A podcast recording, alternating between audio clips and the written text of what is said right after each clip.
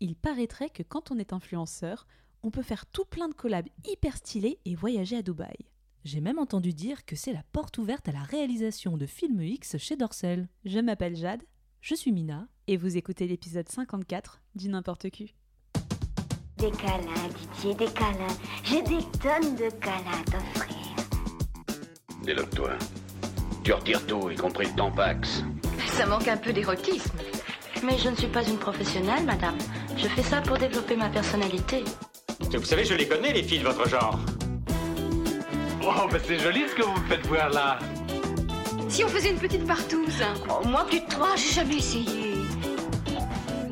Avant de commencer, on tient à remercier nos contributeurs Patreon phares, Adrien et Morgane. Merci pour votre soutien et aussi à tous nos autres contributeurs. Les remerciements sont dans la description d'épisode. On espère que cet épisode vous plaira. Attention, cet épisode n'est pas sponsorisé par NordVPN, RhinoShield et CyberGhost, mais on va quand même pénétrer dans le merveilleux monde des influenceurs. Partenariat, collaboration, code promo, tel est le lourd quotidien de milliers de personnes en France qui ont fait de leur notoriété un business, pour le meilleur ou pour le pire. Mais que se passe-t-il quand les influenceurs se mettent à réaliser du porno? Place aux influenceurs qui influencent le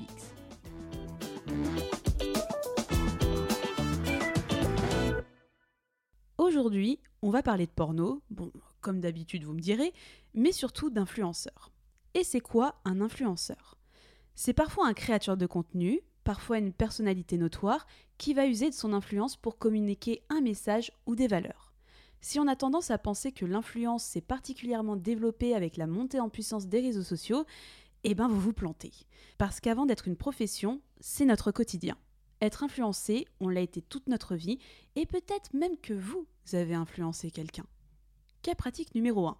Jade, 10 ans, en CM2 dans le fin fond des Deux-Sèvres dans une petite école primaire. Je me ramène un beau matin avec des billes, je me pavane pendant la récré et je montre comment on joue. Bim, une semaine plus tard, les billes sont à la mode.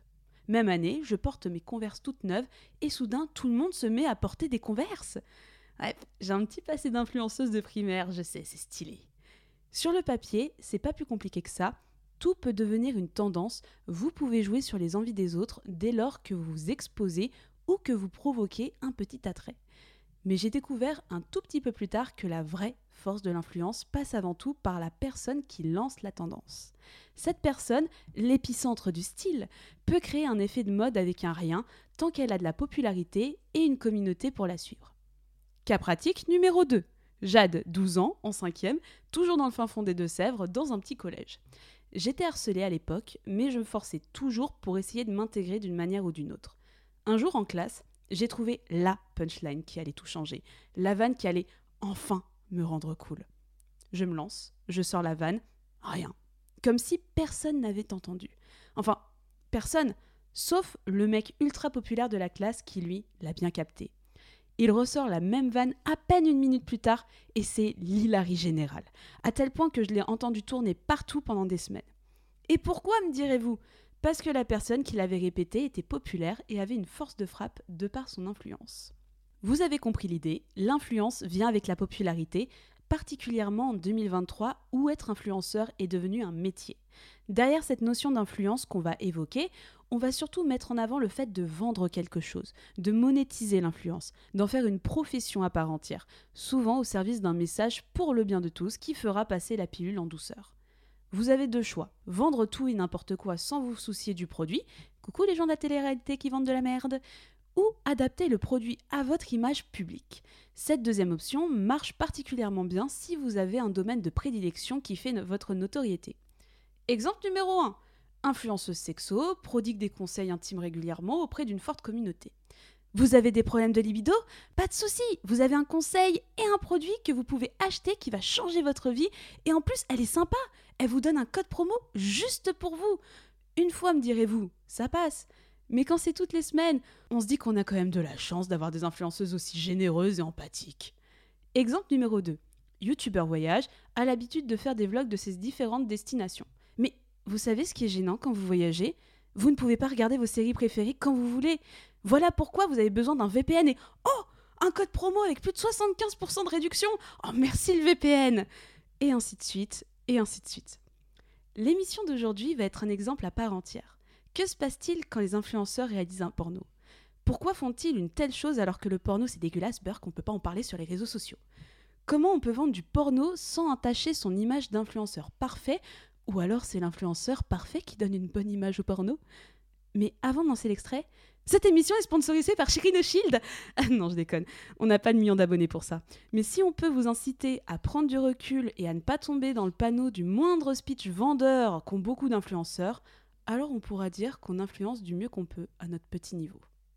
Si on m'avait dit quand j'avais 5 ans qu'un jour je ferais le métier de mes rêves, j'y aurais tout simplement pas cru. Mais grâce à un travail quotidien acharné et aussi beaucoup grâce à vous, aujourd'hui je peux le dire fièrement. Aujourd'hui, je suis auteur. Auteur de films de boules.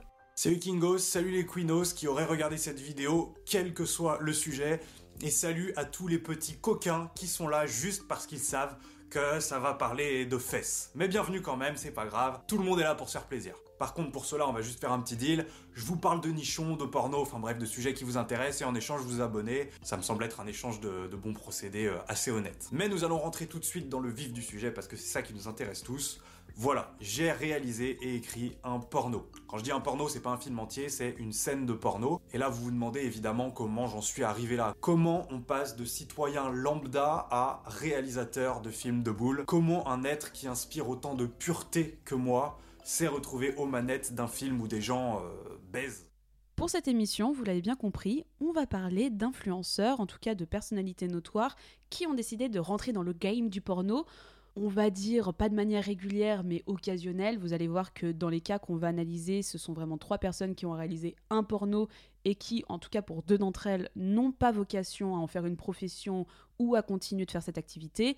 Mais on va prendre ces cas pratiques parce que c'est quand même intéressant de se dire que ces influenceurs qui influencent tout et n'importe quoi arrivent à rentrer sur un domaine qui est aussi tabou, aussi touché et qui en plus ils s'en sortent bien, j'ai l'impression en tout cas. C'est vrai qu'on va avoir trois cas assez différents, mais qui sont tous plutôt réussis. Euh, on a la chance d'avoir deux personnes qui viennent de France, donc je ne sais pas si vous les reconnaîtrez dedans euh, dans cette petite introduction, et une personne qui vient eh bien, tout simplement des États-Unis, le monde du porno, le merveilleux monde du porno des États-Unis. Mais on va commencer avec euh, la France. La France, le cocorico, avec une personne qui, si vous écoutez cette émission, vous connaissez bien, parce qu'il s'agit du youtubeur Babor l'éléphant. Babor qui est venu avec nous regarder du porno League of Legends, parce que c'est un aficionado, c'est un, un jeune geek, comme dirait le monde de League of Legends. Et en plus, c'est pas mal de commencer par Backboard, parce que je pense que si on répertorie toutes les personnalités françaises qui ont fait des collaborations ou réalisé un film X comme ça de manière ponctuelle, eh ben c'est peut-être le premier. Le premier exemple qui existe en France à avoir fait ça. Parce que Babor, en 2019, il a sorti un porno avec Dorsel. Mais d'abord, peut-être euh, expliquons aux personnes qui n'ont pas écouté notre épisode, et ça c'est pas bien, il faut aller tout de suite écouter notre épisode sur League of Legends. Quelle indignité Quelle indignité Jade, qui est Babor Babor est un créateur de contenu sur YouTube qui officie depuis 2013, qui a actuellement une communauté de 179 000 abonnés sur YouTube pour 138 vidéos, 60 000 followers sur Instagram. Et comment catégoriser Babor? Moi, je sais que je le connais énormément par ses enquêtes. C'est un peu un petit troll qui va s'amuser à débunker euh, des personnalités, des faits. Il a débunké, par exemple, dernièrement, euh, c'était quoi? C'était une état de psychose. Enfin, comment dire? C'était une sorte d'hypnotisme. Je sais plus comment ça s'appelle, mais c'est incroyable d'aller voir cette vidéo parce que vraiment, en fait, c'est quelqu'un qui va débunker les choses, en mettant les deux pieds dedans, en allant vraiment mener l'enquête de par lui-même, qui va vraiment expérimenter les choses.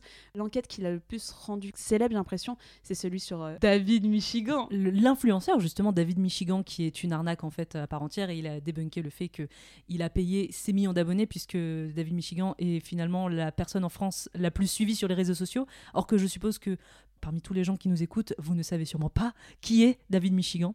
Donc voilà, on, recommande cette vidéo. Et c'est vrai qu'en dehors de ces vidéos YouTube, c'est aussi un auteur, donc il travaille beaucoup avec euh, bah, plein de gens différents. Il travaille aussi, je crois, pour, euh, je vais peut-être dire des bêtises, mais Golden Moustache ou Studio Bagel, l'un ou l'autre. Euh, il travaille aussi pour la télévision. il a travaillé pour l'émission Crac Crac. Donc là, on s'approche déjà un petit peu plus du côté sexo. Mhm. Donc voilà, c'est quelqu'un qui est assez ouvert sur le sujet. C'est aussi quelqu'un qui est très connu pour euh, être un troll et notamment sur Twitter où il est énormément suivi. Et moi, c'est là que je l'ai découvert et qu'il a beaucoup percé euh, via Twitter. Et c'est via Twitter que commence d'ailleurs cette histoire si le sujet vous intéresse, sachez que les deux youtubeurs dont on va parler ont fait des vidéos explicatives. Donc Babor en a fait une, donc comment il a réalisé son porno, qui est sorti en janvier 2019. On vous invite à aller la voir si ça vous intéresse.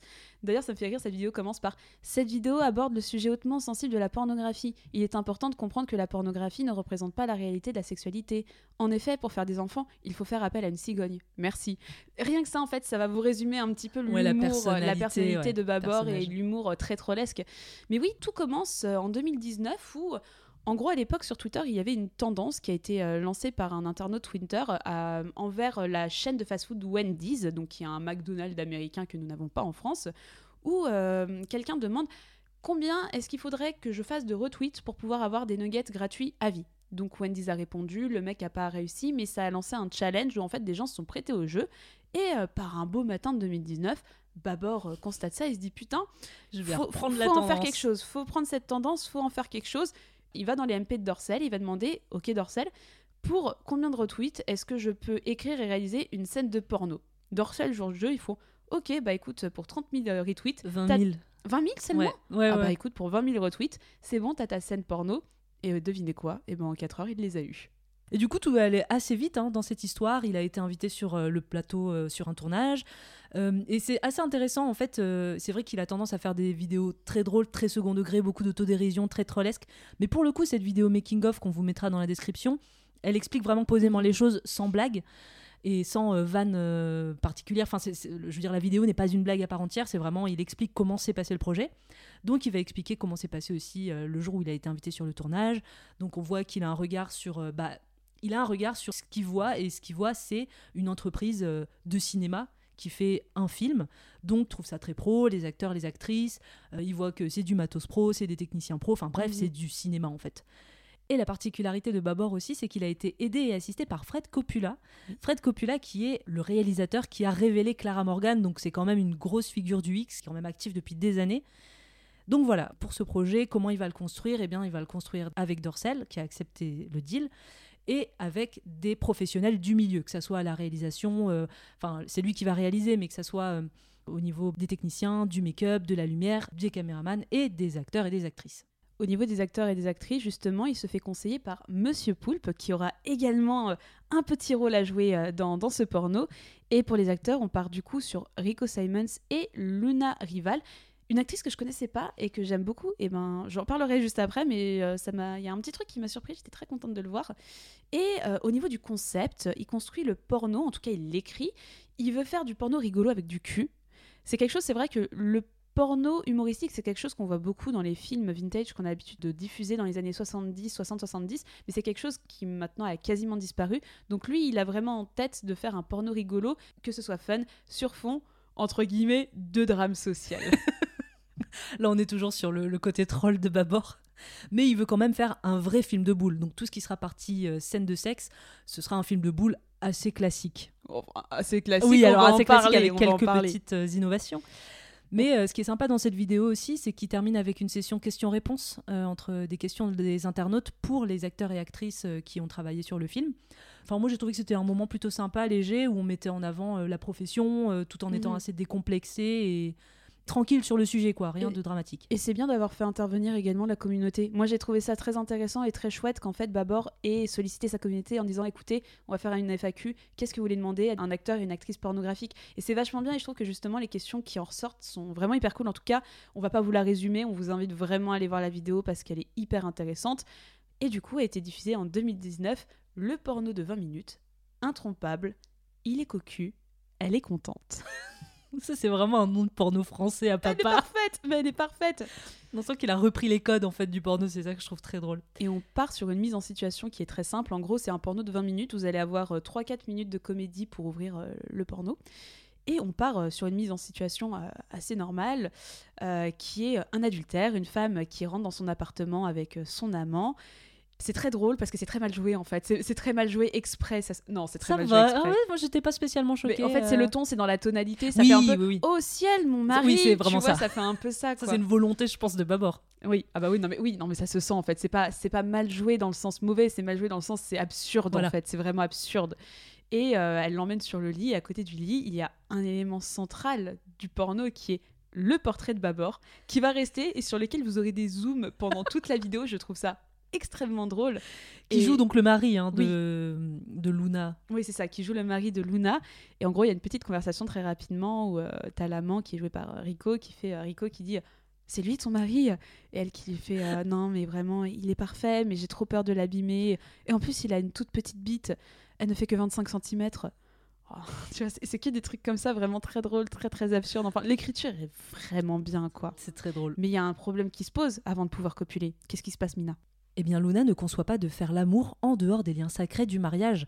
Elle va donc faire appel à, comme par hasard, son voisin qui est le maire. Et donc, c'est là que Monsieur Poulpe fera son apparition en tant que maire avec une belle écharpe bleu, blanc, rouge. On va avoir droit à la petite cérémonie dans l'appartement directement. Et une fois qu'ils sont mariés, bah, ils se sautent directement dessus. hein. Ils vont s'embrasser euh, de manière assez Ils langoureuse. vont même commencer la fellation pendant que Monsieur Pendant Poulpe que Poulpe est encore là.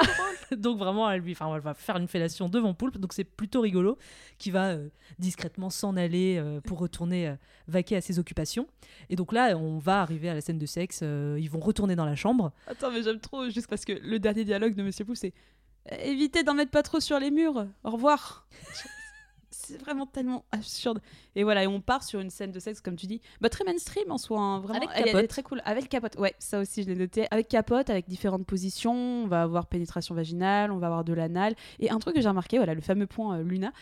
Et ben, je suis contente de voir une actrice française qui a de la pilosité en Ouais. fait. Et euh, même dans le sif, ça m'a fait du bien de voir ça. C'est c'est très con, mais je fais. oh, ça me choque pas, ça me fait rien. Je fais, mais j'ai tellement peu l'habitude de voir des actrices pornographiques avec de la pilosité ça m'a vraiment fait dédramatiser de voir ça. Je trouve que c'est une nana qui est vraiment hyper jolie, Ouais, hyper cool. Il y a un bon flow entre les deux acteurs. Je trouve la scène vraiment hyper cool. Mais je m'attendais pas d'ailleurs à ce qu'elle soit pas épilée. En fait, je me suis dit, tu vois, euh, on est sur du Dorsel, on est sur euh, le, le porno un peu luxe euh, de Dorsel, cette image très luxueuse, mais un petit peu porno à papa en même temps. Et je m'attendais pas à voir des poils. Moi, je me suis dit, elles sont toutes euh, épilées intégralement jusqu'au cif et tout.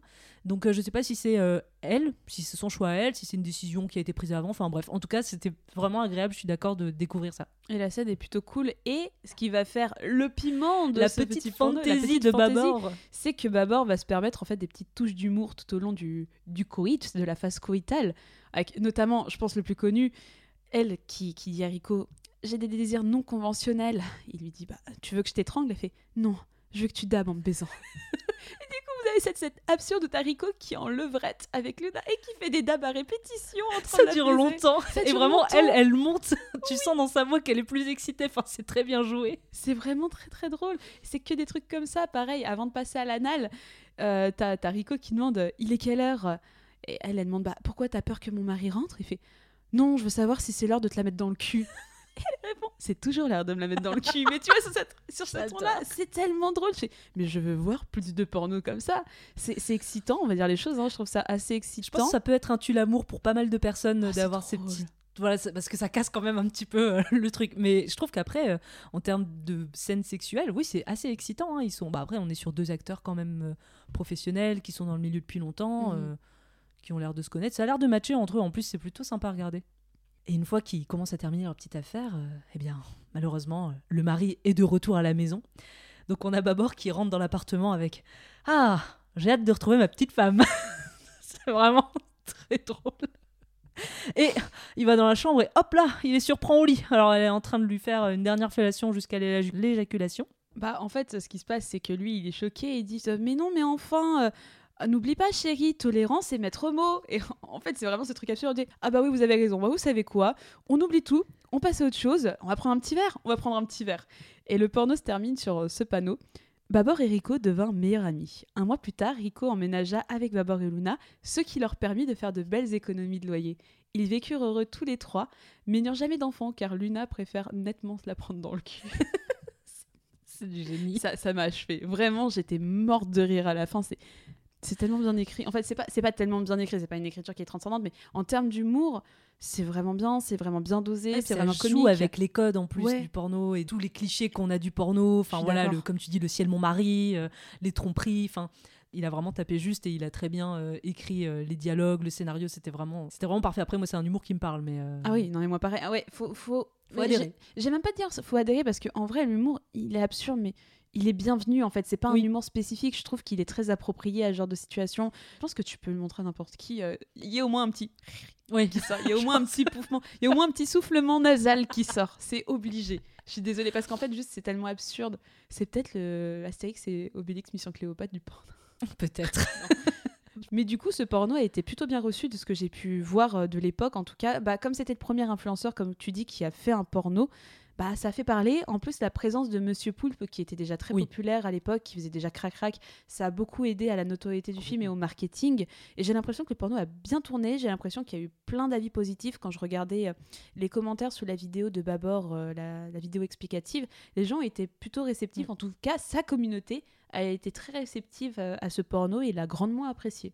Et je pense que même pour le public d'Orcel, à mon avis, ça peut matcher parce que, euh, bon, on est sur un truc assez humoristique, mais très vite, euh, on tape dans le fond. Et on est sur des acteurs et des actrices qui sont appréciés, qui sont réguliers chez Dorcel. Donc je pense que ça a aussi touché le public d'Orcel. Et ça, c'est plutôt un avantage. Je note aussi que le film coûtait euh, 9 euros, je crois. En tout cas, il coûte 9 euros aujourd'hui. Là, il était à 5 euros. Mais il y avait un code promo Babor qu'il avait Ah sorti oui, vrai. pendant sa, sa vidéo making-of qui est Papa, j'espère que tu es fier de moi. Voilà. Jusqu'au bout, c'est drôle. Sachant que si vous êtes désireux ou curieux de voir ce porno, sachez qu'il est gratuitement disponible sur le OnlyFans de Babor, qui est également gratuit. Donc n'hésitez pas, créez-vous un compte, abonnez-vous au compte OnlyFans de Babor et vous aurez accès à cette petite pépite pornographique, mais surtout humoristique. On va passer au deuxième cas, sûrement celui sur lequel on va le plus s'attarder, et à raison parce que putain, il y a des choses à dire, peut-être l'évidence selon vous parce que tout le monde en a parlé, on va discuter de Ben Never qui a réalisé un film pornographique. Mais d'abord, qui est Ben Never? Ben Nevers, c'est un créateur de contenu présent surtout sur YouTube avec 533 000 abonnés, donc on est quand même sur le haut panier du YouTube français. Euh, il est en termes de contenu autour de tout ce qui va être bien-être, masculinité toxique, beaucoup de déconstruction. C'est quelqu'un qui se dit féministe. Euh, on est voilà sur des contenus assez feel good, ouverts sur la sexualité, avec pas mal d'interviews et de concepts comme euh, vous avez peut-être déjà vu sur YouTube passer Insomnie ou Entre mecs. Et c'est vrai qu'il a sorti donc une vidéo pornographique début d'année, donc c'est aussi la vidéo la plus récente que nous allons analyser dans cet épisode. Ben Never avait déjà annoncé qu'il faisait un porno avec Dorsel depuis des mois et des mois. Je sais qu'on avait spoté ça, qu'on avait surveillé ça, en tout cas sur les réseaux sociaux, sur Insta.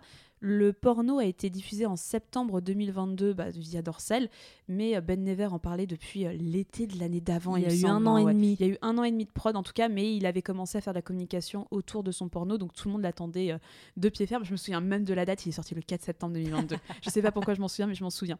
Donc du coup, euh, bah, tout comme Babor, Ben Never a sorti une vidéo explicative comment j'ai réalisé un film X qui cumule aujourd'hui 413 000 vues, ce qui est pas rien. Tout comme Babor, si ça vous intéresse, on va pas détailler la vidéo entièrement, on va s'attarder sur certains points pour les analyser et les remettre en question. Si jamais la vidéo vous intéresse, n'hésitez pas à la voir. Il y a aussi toute une partie interview qui, sur laquelle on va pas s'attarder plus que ça, mais elle est très pertinente. Et si vous voulez vous faire un petit peu une idée de la personne et des intentions qu'il avait pour réaliser ce porno, n'hésitez pas, c'est disponible sur YouTube. Le projet il naît donc en 2021 lorsqu'il est contacté directement par la marque Dorsel. Il explique dans cette vidéo que lui n'avait jamais euh, consommé de porno payant, que d'ailleurs il ne regarde plus trop de porno parce que euh, bah, il aime pas le jeu d'acteur, euh, il il a l'impression que les gens prennent pas le plaisir. Donc voilà, le porno mainstream c'est pas sa cam. Alors Dorsel voulait d'abord voir comment pouvoir collaborer avec lui, que ce soit par des sponsors peut-être ou d'autres choses. En tout cas, lui il est arrivé avec un peu en mode blague. euh, ici je réalisais un film porno, chose que Dorsel finalement acceptera. Et euh, ce qui convainc aussi Ben Nevers de le faire, c'est que Dorsel va vendre sa nouvelle stratégie euh, de charte éthique qui est en cours de développement donc à l'époque et de collaboration avec Erika Lust. Donc ce qui plaît euh, à Ben Nevers, c'est que Dorsel, euh, voilà, c'est une marque qui va essayer de faire du porno un peu plus éthique et d'être un peu plus dans l'ère du temps post-MeToo. Alors on va s'arrêter là déjà pour débunker deux points. Parce que dans la vidéo, alors voilà, vous, allez vite voir. Alors on va tout, on va même désamorcer les choses. Le porno en lui-même, c'est un bon porno, c'est un porno qui est signé Ben Never, ça se voit et moi je trouve qu'il est bien. On en parlera un petit peu plus tard.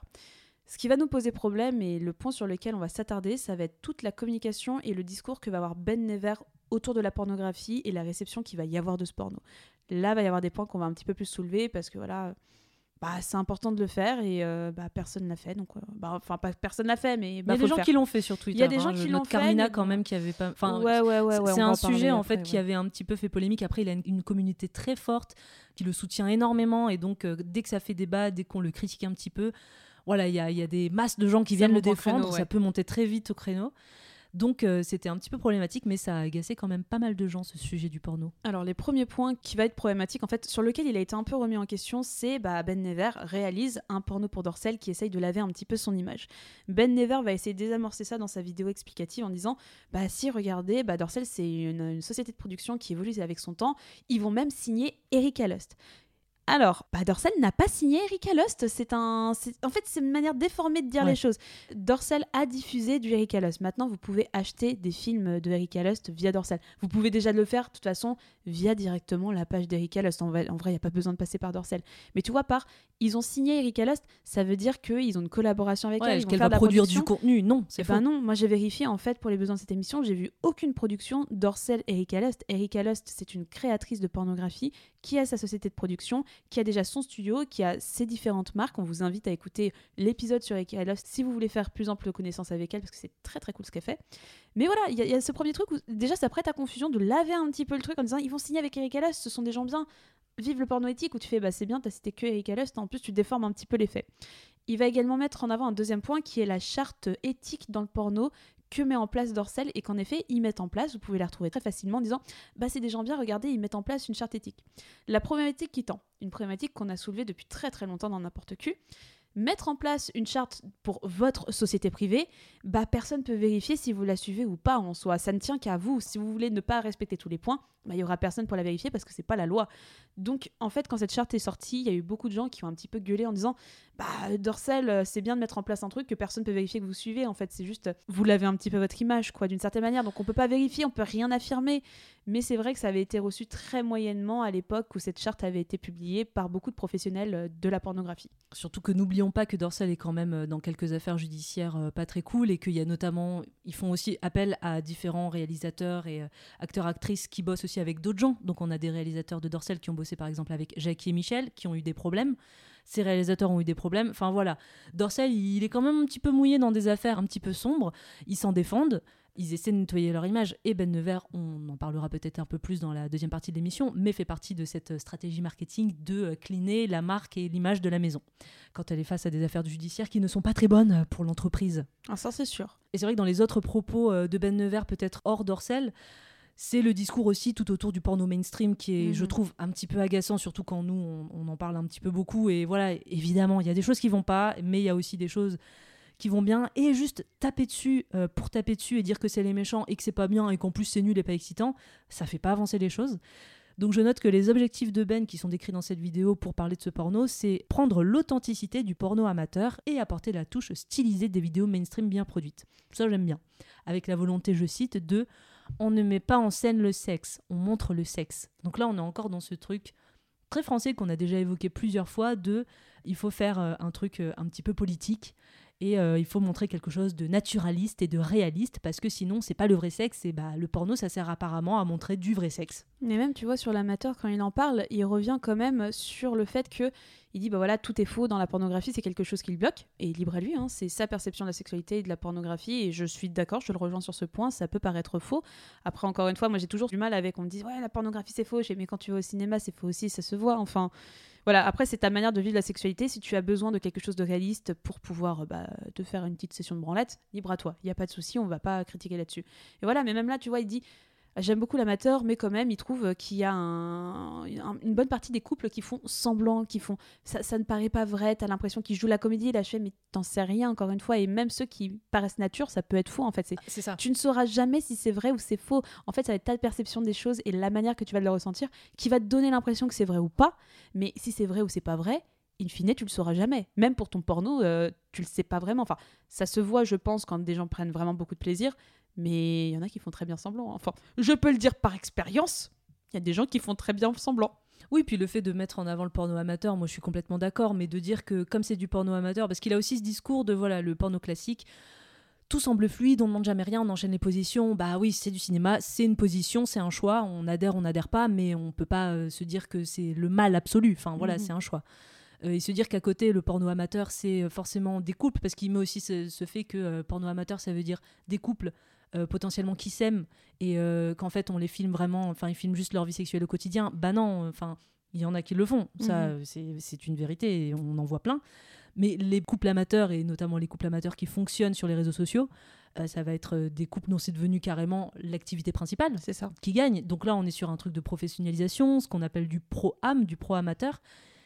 Et bah là, du coup, on rentre dans ce truc euh, peut-être fictif, monté, travaillé. Et euh, bah donc c'est un petit peu tout mélangé, j'ai l'impression, quand Ouais. il fait ce discours. C'est un peu bizarre. ça.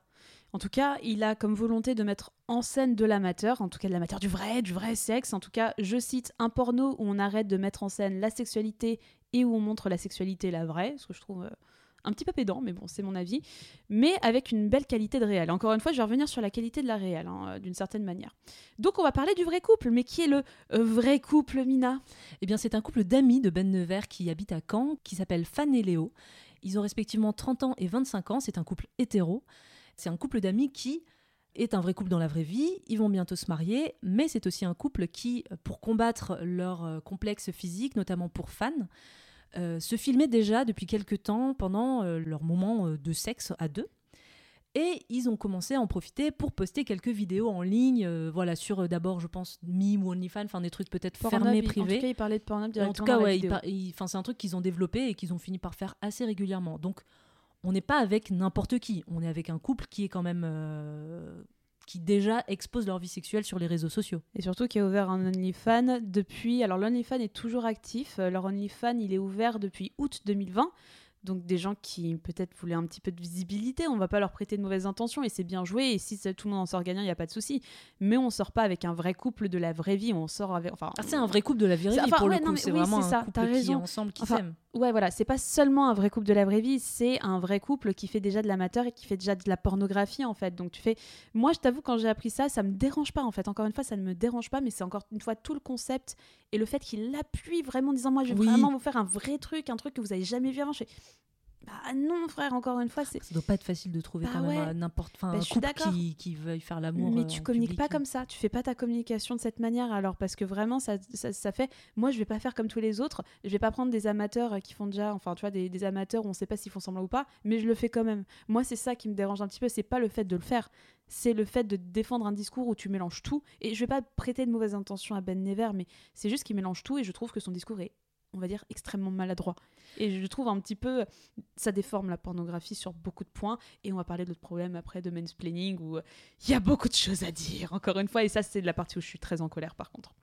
Donc, du coup, on va continuer un petit peu la vidéo explicative. Bon, il y a une conversation entre Fan et Léo qu'on vous invite à voir encore une fois, où ils expliquent leur démarche en tant que couple, pourquoi est-ce qu'ils voulaient tourner dans cette vidéo, et c'est très intéressant. Et euh, il va parler également de la partie réalisation, comment il a mis en place cette équipe. En fait, tout comme Babor, il parle pas en tout cas d'un moment où il a été sur un set de films porno, en tout cas j'ai l'impression, mais de la mise en place, de prendre des gens qui s'y connaissent bien, qui savent cadrer ce genre de choses, qui ont des, de l'expérience dans la pornographie, en tout cas Alors non, hein. T'es pas- sûr? Non, non, c'est des gens qui n'ont jamais fait de porno. hein. Il y en a une qui a déjà été fait- cadreuse, il me semble. Alors il y en a peut-être une qui a été cadreuse, mais je pense que le reste, c'est notamment des gens qui voulaient en faire, que c'était un petit peu genre un désir secret de un jour travailler sur un porno. Mhm. Mais la plupart n'en ont pas forcément fait, donc on n'est pas forcément sur des professionnels comme Ok. Babor l'était euh, en termes de, de Ouais. techniciens euh, sur place. En tout cas, il y a aussi une autre partie sur la réelle que j'ai trouvé très cool et qui est pas chez Babor, c'est les tests de MST. Il y a vraiment une petite partie Ouais, sur les tests de. MSP et de MST où ils ont eu des petites galères de tournage. Encore une fois, n'hésitez pas à aller regarder la vidéo. Mais c'est cool qu'il ait relevé ça et qu'il relève l'importance de faire des tests MST, particulièrement dans des pornos où on se protège pas. Bon, après là, ils vont se protéger avec un préservatif. Bon, après, un préservatif, ça ne me protège pas de toutes les maladies. Mais c'est important et c'est très très bien qu'il ait soulevé dans cette vidéo que Oui, qu'il expliquait comment ça fonctionne. euh. c'est ça. On passe au film. On passe au film qui s'appelle. Pardon, désolé, je, je- je pouffe un petit peu, hein, encore une fois. C'est peut-être un peu pédant de ma part, mais Vrai couple, vraie baise. Un porno de 27 minutes, mais tu vois, rien que le, Le nom, titre. ça me dérange un peu. En fait, je trouve qu'il y a un côté un petit peu drama. Ouais. Tu sais, genre, euh, wesh, c'est un porno, on est là pour, euh, pour du fun en fait. Mais encore une fois, c'est ce truc très français de tout politiser et, et de tout rendre euh, euh, militant et, et tout. Et bon, ouais, ok, euh, vrai baisse. Bon, c'est pas une innovation, hein, il y en a plein qui l'ont déjà fait. Mais, Mm. mais bon, c'est un choix, pourquoi pas. Voilà. En plus, le couple, je le trouve vraiment Oui, trop bien. Il est Moi, je les- vraiment je les bien. ai vraiment beaucoup aimés. Et on commence ce porno de 27 minutes sur une session d'à peu près 8 minutes en fait de jeu de questions-réponses entre Fan et Léo où dans un premier temps, ils vont se poser un peu des questions, ils vont tirer des cartes en fait, où il y a des, où il y a des questions.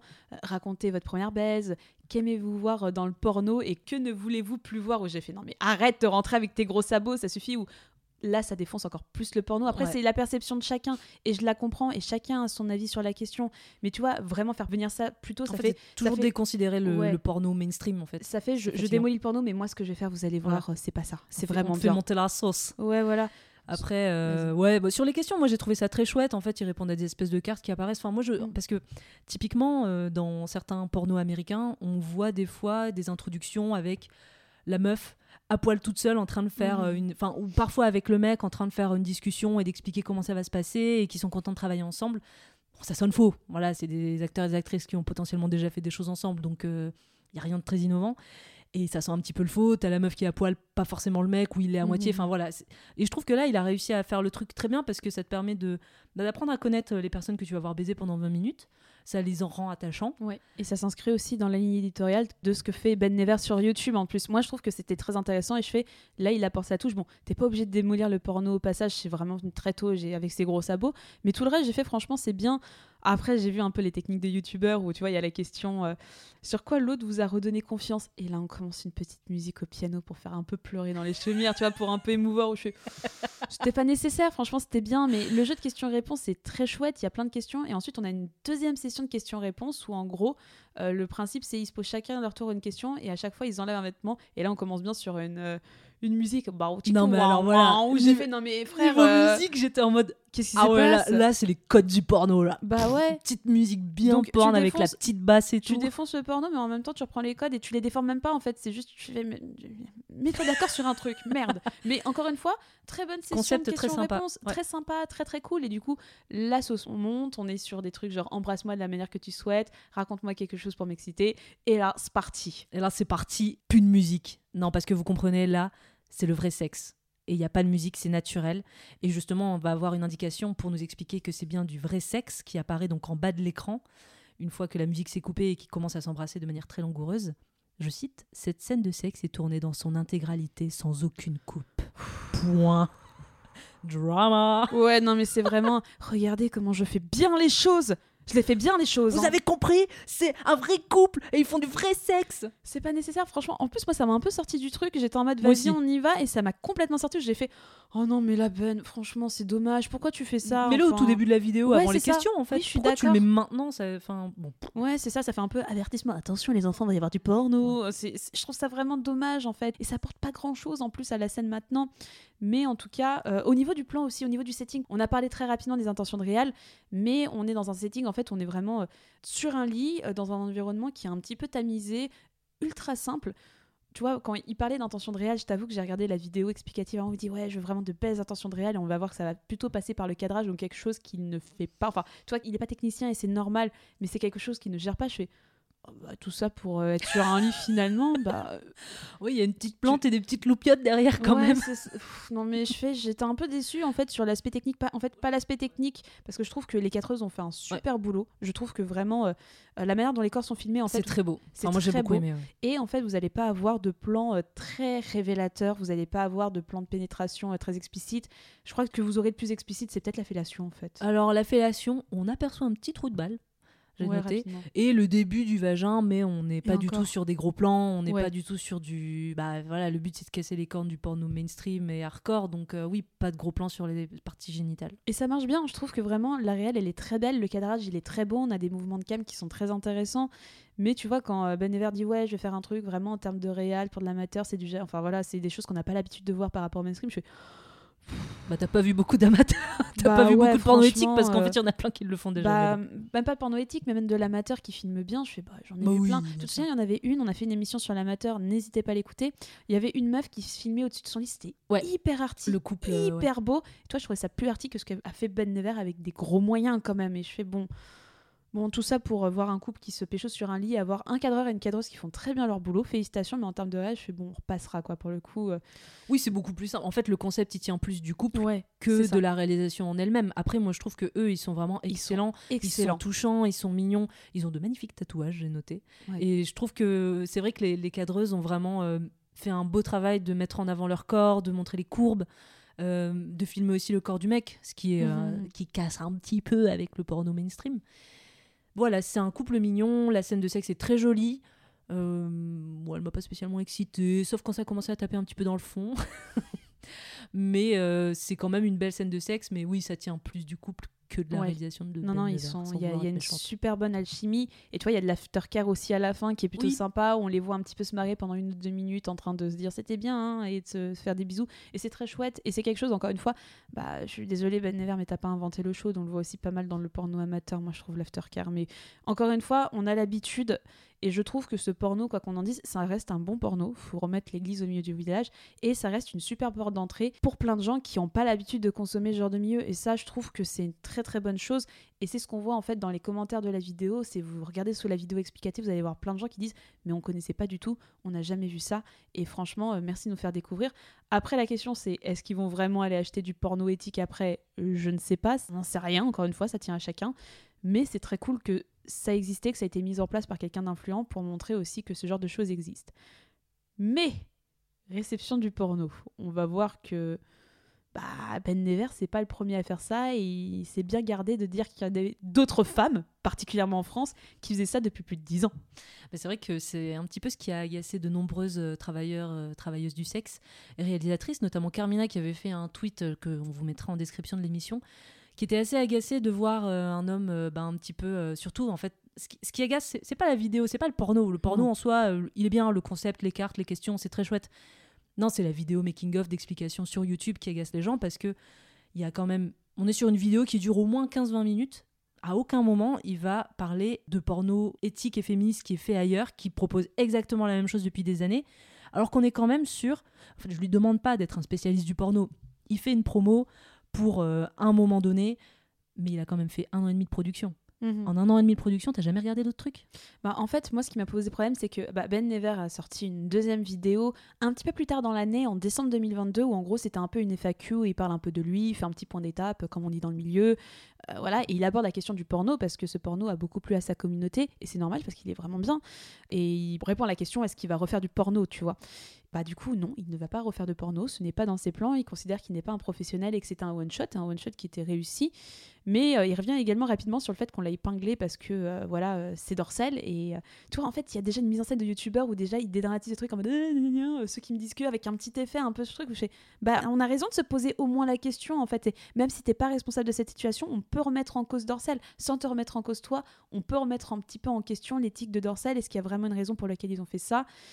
Ah si, il y a un truc qu'il a dit, pardon, je reviens dessus, euh, où il dit justement qu'en gros, il est content parce qu'il a fait passer le message à l'intérieur du porno mainstream, euh, que ce genre de porno exi- peut exister éthique. Je fais, mais tu t'es pris pour qui? Je suis a- désolée, là, je vais m'énerver, mais franchement, non. Il Non, a quand non. même dit justement dans la fin de sa première vidéo qu'il espère avoir pu montrer aux réalisateurs de porno qu'il était possible en fait de casser les codes du porn. MDR, hein, Non, tu, mais- tu, tu n'as pas cassé les codes, arrête Et c'est en fait ce qui m'agace, c'est surtout qu'il a eu le temps de s'y intéresser. Et donc après là, je, je déborde peut-être sur la deuxième partie qui sera un petit peu plus sur ce sujet, mais je sais pas si c'est une volonté d'invisibiliser et je veux pas lui porter de mauvaises euh, intentions. Mais euh, c'est quand même fou d'être passé à côté de toutes les personnes qui font ce genre de porno depuis très Enfin, longtemps. Anouchka, euh, Carmina en France, qui est quand même très présente avec Carré Rose. Et en plus, il a quand même interviewé et fait participer des actrices porno Oui. sur sa chaîne. Oui, Enfin, mais des il a- actrices d'Orcel, hein, encore Alors, une fois, on reste des dans actrices le- d'Orcel, on a, du, on a Nikita Bellucci, oui, qui, qui vient du mainstream, mais on avait aussi Bellatina, alors, euh, qui est une amatrice, mais euh, j'avoue, c'est pas le porno que je consomme. Et Lola Bellucci, que je connais pas, mais on est quand même avec quelqu'un qui connaît les travailleurs et travailleuses du sexe, qui parle, je pense, quand même un petit peu de rapport au porno qui est différent du porno mainstream qu'on connaît et que lui dénonce dans ses vidéos. Donc je trouve ça un petit peu dommage euh, d'inviter tous ces gens et au final, dans la vidéo concrète qui parle du sujet, de complètement éclipser le reste. Bah, moi, c'est quelque chose qui me pose problème. Et en fait, c'est ce que j'ai un petit peu appelé du mansplaining. En fait, pour moi, c'est vraiment mansplainer toutes les femmes qui font du porno depuis 10 ans, qui font de belles choses, des choses, bah, je suis désolée, un peu plus réfléchies parce que c'est des longs métrages et mieux réalisés d'une certaine manière euh, parce que bah, y a des intentions de réalisation, on est dans des espaces différents, on n'est pas juste sur un lit comme on peut voir bah, très souvent dans le porno mainstream. Et ça m'agace aussi parce que tu vois, il le dit dans sa vidéo, il se dit qu'il a continué de se tenir au courant de l'actualité pornographique, donc il sait que ça existe. Et jamais une seule fois il les cite. Il a fait une interview avec le journal du Hard en décembre 2022. Il revient sur son porno, il cite qui? Il cite juste Erika Lust et ça ouais, s'arrête là. C'est facile, hein, c'est moment- la carte facile, Erika Lust. C'est ça, et pareil, il est revenu à un moment également dans sa vidéo explicative sur le fait bah, qu'il a invité des, des actrices pornographiques et ce sont des très belles vidéos qu'on vous conseille de voir parce que les interviews sont très bien menées et bah, les actrices sont hyper intéressantes. Et toi, il lui dit bah, Je l'ai fait vraiment pour briser cette image de meuf conne, euh, un petit peu conne de la pornographie. Tu fais Mais Enfin, c'est un peu dommage de bien souligner ça, tu vas dire heureusement que je suis là pour faire ça, heureusement que je suis là pour rappeler quand même aux réalisateurs porno qu'on peut faire d'autres types de porno, tu vois. Il se met un peu en weight saver, en Ouais, un les gens et en citant euh, personne, placé, alors ouais. que si Mm. tu te tiens au courant d'informations, je suis désolée Ben, mais tu sais qu'il y a plein d'autres réalisatrices, pourquoi tu les cites pas? C'est un petit peu maladroit, surtout que je pense qu'autour de lui, il a des gens qui. Enfin, pour avoir interviewé plusieurs travailleurs et travailleuses du sexe, il doit avoir des gens qui connaissent le porno éthique, qui en font. Et en plus, c'est vrai que c'est hyper agaçant parce que du coup, il les met pas en avant une seule fois, alors que lui, quand il fait une vidéo, il se fait. Enfin voilà, tout le monde euh, crie ses louanges, bravo, c'est du génie, c'est génial. Quand à côté, une meuf euh, va faire euh, l'équivalent sur sa chaîne ou sur un Bah, autre média, se fait insulter Bah ouais, de tous les ça. noms. Donc c'est dommage parce que là, il avait l'opportunité en fait de justement parler de tout ça, de mettre en avant ses meufs, enfin de conclure un petit peu son aventure porno. Il n'a pas envie d'en faire plus, donc voilà, c'est son porno, son aventure. Elle commence maintenant, elle se termine tout de suite. Bah, je sais pas, ouvre le champ des possibilités euh, et met en avant les autres qui vendent le fameux porno que tu aimes, euh, qui est éthique et qui est beau. Mhm. Enfin, et c'est dommage parce qu'il n'a pas pris cette opportunité et c'est vrai qu'il passe pour le white server et c'est assez maladroit. Bah pareil, tu vois, je vais, je vais peut-être conclure euh, sur le commentaire épinglé en dessous de la vidéo explicative. Toi, c'est même pas un commentaire à lui, c'est un commentaire d'une personne euh, sur, euh, sur YouTube, une personne lambda.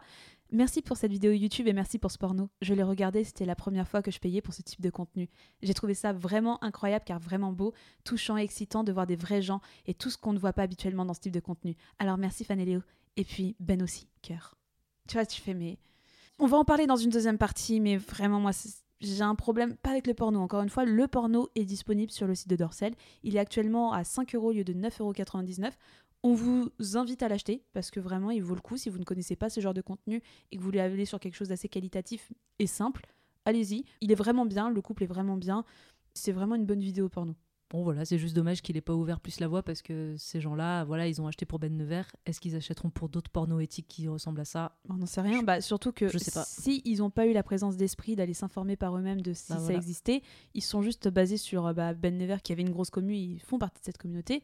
Mais derrière, Ben Never, il va dire Bon, bah c'est bon, j'arrête, bah c'est bon, j'ai cité Eric Alès, quoi. Et tu fais Bah frère, euh, cite les autres. Enfin, Il y a ah, que Eric Alès, dis à Jad, ta- t'as pas compris dis à ta communauté d'aller voir un petit peu d'autres femmes qui font ça. Et là, c'était la porte ouverte à dire Bah écoutez, enfin, à influencer sur ce genre de choses et à faire un bon geste et pas seulement te positionner en mode Ah, c'est bon, bah heureusement que je suis passée là pour dire comment faire du porno éthique. Allez, salut je, je trouve ça un peu dommage, quoi, mais bon. Et pour conclure sur euh, Ben Nevers, quand même, record de vente historique pour un lancement d'Orcel. T'as les chiffres? Non, c'est lui qui le dit dans sa vidéo. Mais je pense qu'avec sa vrai, communauté, je pense que c'est vrai. Parce qu'on doit être aussi. sur le reste du site, euh, sur des abonnés assez réguliers. Je pense pas qu'ils en ont des millions. Oh, peut-être, j'en sais rien. Je suis incapable de donner un chiffre. Mais je pense que pour une vidéo, oui, ça doit être un vrai record. Et on passe à la troisième et dernière vidéo, qui sort un petit peu du côté influenceur-influenceuse, quoique on dira ça un petit peu plus tard en détail, qui est une actrice, en tout cas qui a commencé en tant qu'actrice. Il s'agit de Bella Thorne. J'adore Bella Thorne, elle est trop belle. c'est une actrice américaine qui est née en 1997, donc elle a actuellement 25 ans. Et c'est une actrice euh, voilà, qui, comme beaucoup d'autres, c'est une enfant star de chez Disney. Elle s'est fait connaître notamment grâce à la série Shake It Up qu'elle a fait avec Zendaya. Donc c'est une toute jeune actrice qui vient d'un milieu d'enfants stars comme beaucoup l'ont fait, mais elle fait partie de cette génération de jeunes enfants stars qui ont à un moment dit merde et qui ont envoyé bouler le système et qui sont interrogés sur leur place en tant qu'enfant star, sur la sexualisation qu'on leur prêtait en tant qu'actrice, particulièrement euh, dans la fin 2010, début 2023. Et Bella Thorne, du coup, euh, s'est un petit peu détachée de cette image, euh, pareil, de nice girl, de meuf parfaite, etc., pour aller vers euh, des créations un peu plus indé, un peu plus thriller, un peu plus horreur, quelque chose qu'elle a bien réussi. J'ai pas vu énormément de ses films, je l'ai surtout vu dans euh, Babysitter, enfin non, euh, Killer Babysitter. Le film de Philippe Lachaud? Non, Netflix. Non, mais- en plus, je réponds sérieusement à ce genre de choses. Non, non, pas du tout. Elle est dans LOL qui ressort, je sais pas si tu l'as vu. ouais. Non, mais euh, dans euh, Babysitting, enfin un film Netflix sur une babysitter killer, enfin tueuse, euh, qui est plutôt pas mal en deux films. Je l'ai vu aussi dans un épisode d'American Horror Stories. Mais voilà, elle va plutôt dans ce genre de production qui a complètement tranché avec son passé d'enfant star de chez Disney, où en plus elle s'est fait épingler. On vous mettra en lien un article super cool qui a été publié par Harper Bazaar, en gros, qui est une interview d'elle où elle revient sur toute sa carrière. Et sur la sexualisation qu'elle a énormément subie au point que bah, elle a toujours grandi sur la côte américaine en bikini et elle n'avait pas le droit d'être en bikini. Disney lui interdisait. Ah. Alors que pour elle, elle était en mode bah, les gars, je suis juste en bikini. En fait, on est à la plage. Pour moi, j'ai toujours grandi comme ça. Il n'y a pas de sexualisation. Oh là là. De son point de vue de petite fille, il n'y avait pas de souci. Et sauf qu'elle s'est fait épingler par un célèbre blogueur qui est Perez Hilton. Ah, le fameux. ce gros connard de une- Perez Hilton. C'est une autre époque. Tout Ah ouais, ça. non mais Perez Hilton, en gros, euh, pour vous la faire courte, en fait, c'était un bloqueur qui était très connu dans les années 2000 et c'était un petit peu la gossip girl en gros de tout ce Ouais, qui était jet set, tout ce qui était acteur, drama. Il l'est toujours aujourd'hui. Comme quoi, voilà. Mais en gros, euh, Disney a tapé du poing et a appelé sa maman quand Perez Hilton a fait un article sur euh, Bellator en disant que euh, c'était une baby prostitute euh, en s'habillant en bikini. La meuf, elle avait 10 ans. Donc voilà, elle, elle a toujours été subi un petit peu cette sexualisation. Elle a décidé de s'en détacher, de faire la nique à, à Disney, comme beaucoup l'ont fait, Miley Cyrus en tête. Et du coup, elle s'est un petit peu détachée pour aller dans un cinéma qui lui correspond plus et qui l'intéresse davantage. Plus de genre, plus thriller, plus d'auteur. Et j'ai l'impression qu'elle a une belle carrière devant elle, sachant qu'elle a encore que 25 ans, il va, va encore lui arriver plein de choses. Puis qu'en termes de sexualité, maintenant, c'est elle qui reprend aussi le pouvoir de sa sexualité, de sa sexualisation. Donc voilà, en 2020, elle a rejoint OnlyFans, hein, la plateforme de, partage de, de réseaux sociaux un petit peu sexo, qui est connue pour ça principalement. Pour continuer sur son rapport à la sexualité, Bella Thorne a été victime de chantage par des hackers qui ont récupéré des photos d'elle, euh, alors à poil, en gros, c'est jusqu'à les seins nus. hein. Elle a été euh, donc euh, alpaguée par ces personnes qui lui ont demandé euh, de la thune en échange. Et elle a décidé de prendre les choses en main et de dévoiler elle-même les photos et les captures d'écran de ce chantage via SMS sur son Twitter, et qui est un très bon move. On vous mettra le tweet en barre de description. Son texte est vraiment très bien. Enfin voilà, on est vraiment sur quelqu'un assez badass. hein. Elle est un petit peu badass, Ouais. Bellator. J'aime bien ce côté-là.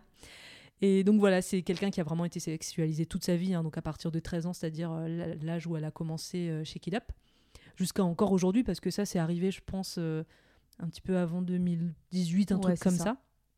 Mais euh, elle n'a pas tout à fait arrêté avec euh, la reprise en main de sa sexualité et de sa sexualisation, puisqu'en 2020, elle a rejoint OnlyFans. Et elle a cassé OnlyFans. Ouais, elle a cassé un OnlyFans. Pourquoi? Apparemment, elle aurait pas mis nude. J'ai cru comprendre que c'était un peu de l'arnaque. Un peu de la... En fait, elle aurait annoncé en lançant son OnlyFans qu'il y aurait moyen de la retrouver à poil. Je pense que c'était une blague que beaucoup de gens ont trop pris au sérieux. Ah, trop pris au sérieux au point que je crois qu'elle détient encore le, le record de la plateforme. Ouais. Elle a récolté plus de 2 millions de dollars en une semaine. Ouais. Je crois que c'est du jamais vu. On en a parlé très rapidement avec Belle Delphine, mais c'est du jamais vu euh, pour du OnlyFans et je crois pas que ça soit reproduit. Mais 2 millions. Et pourtant, c'est pas une énorme actrice non plus. Tu vois ce que je veux dire C'est, elle- est très bien, elle commence à vraiment avoir une énorme notoriété. Mais tu vois, c'est pas Margot Robbie, euh, c'est pas vraiment la jeune génération d'actrices qu'on voit aujourd'hui dans la 25e. C'est pas Zendaya non plus. C'est une personnalité publique en Oui, fait, c'est ça. juste ça. un 2 peu. millions. Ouais, c'est ouf. C'est dingue, c'est dingue. Mais du coup, on n'est pas parlé- là pour parler de l'OnlyFans, on est là pour parler de son porno qu'elle a réalisé en 2019 en partenariat avec Pornhub.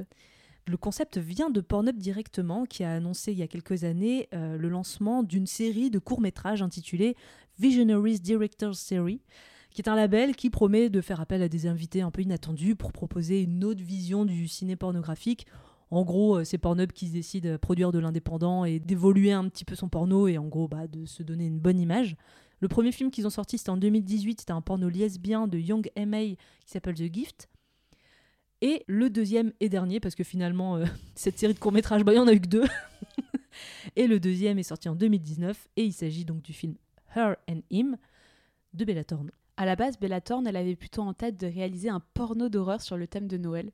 Je regrette qu'elle n'ait pas suivi cette idée parce que vraiment ça me hype beaucoup trop.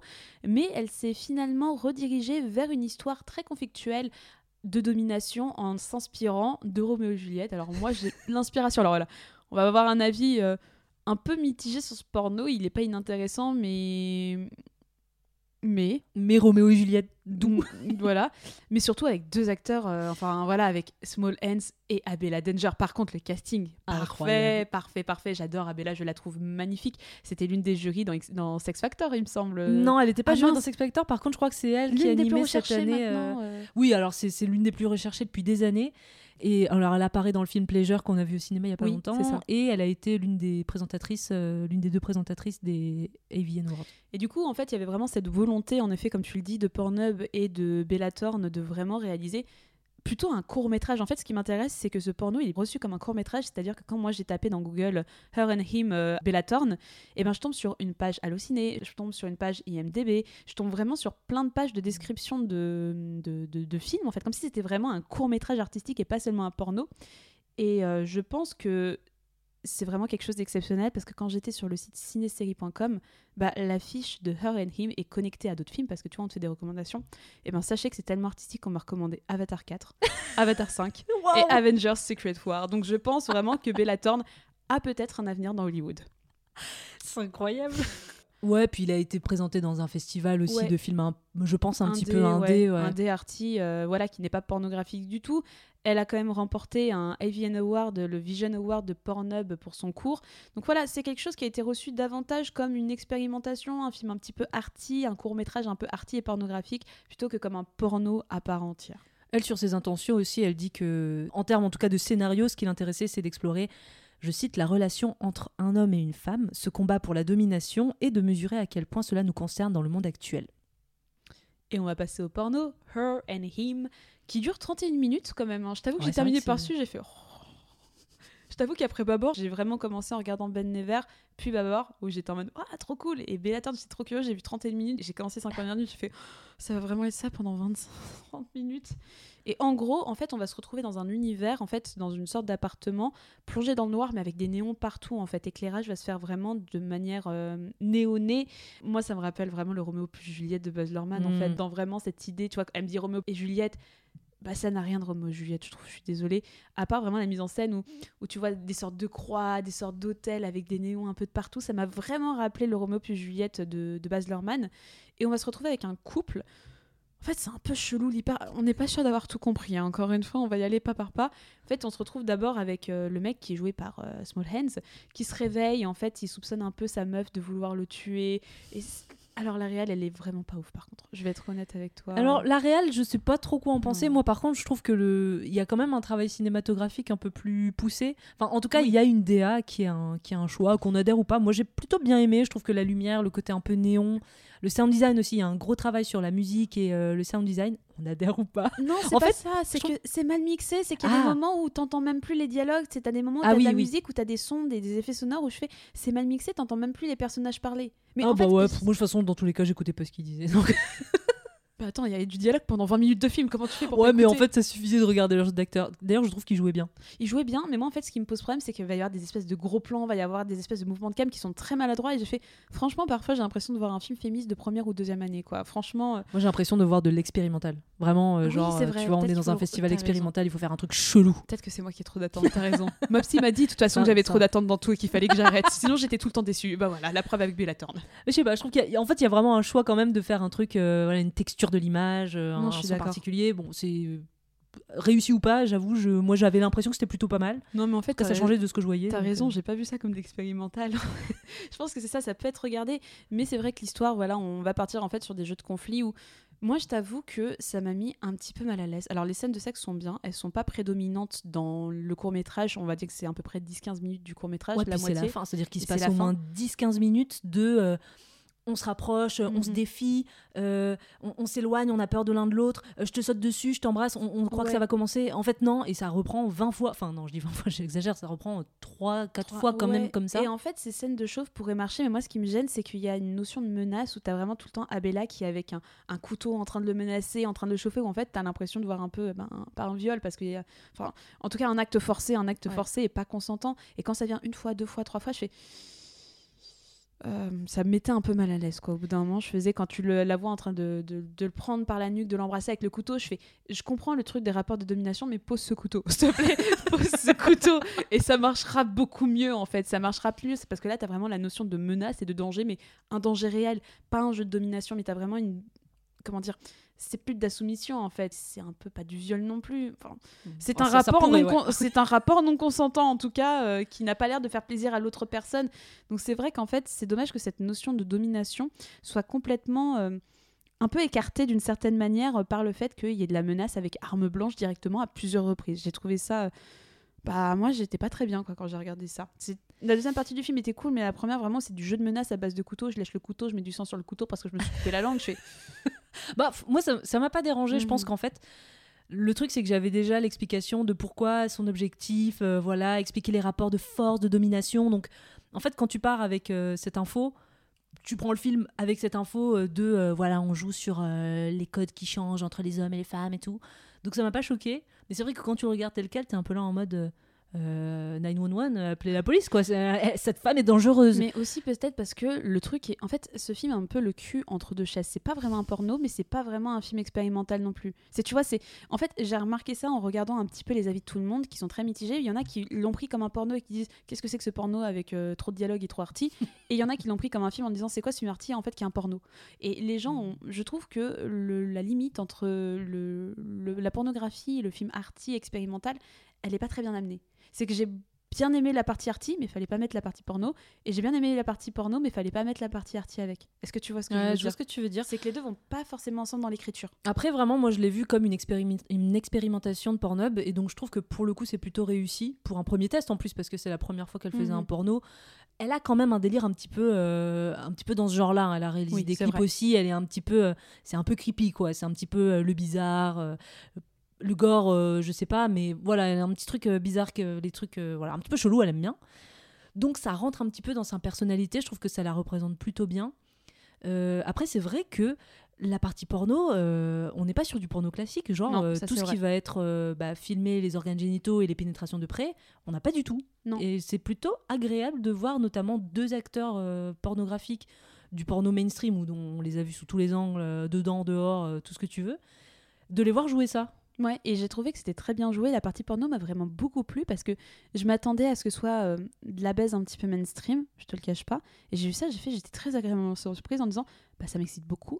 C'est très bien filmé, euh, la partie avec euh, la lumière néon et tout ça, le cadrage, j'ai fait franchement, elle s'en est hyper bien sortie sur la partie porno. Moi, vraiment, ce qui m'a un petit peu euh, dérangé, c'est, je trouve que euh, les, c'est, pas écrit pour être ensemble en fait, mais juste la partie porno, je la trouve vraiment chouette. Elle est très très bien, il joue très bien. C'est tourné de manière à ce que ce soit pas trop révélateur. T'as vraiment les jeux de domination qui viennent bien s'inscrire dans la partie pornographie que je retrouve d'après les intentions que Bellator n'a données. Vraiment, moi j'étais très conquise par la partie porno, à défaut d'avoir vraiment aimé le film dans son entièreté. Mm. Mais en fait, on voit que on a trois influenceurs, en tout cas trois personnalités qui influencent. On a deux youtubeurs français et une actrice américaine.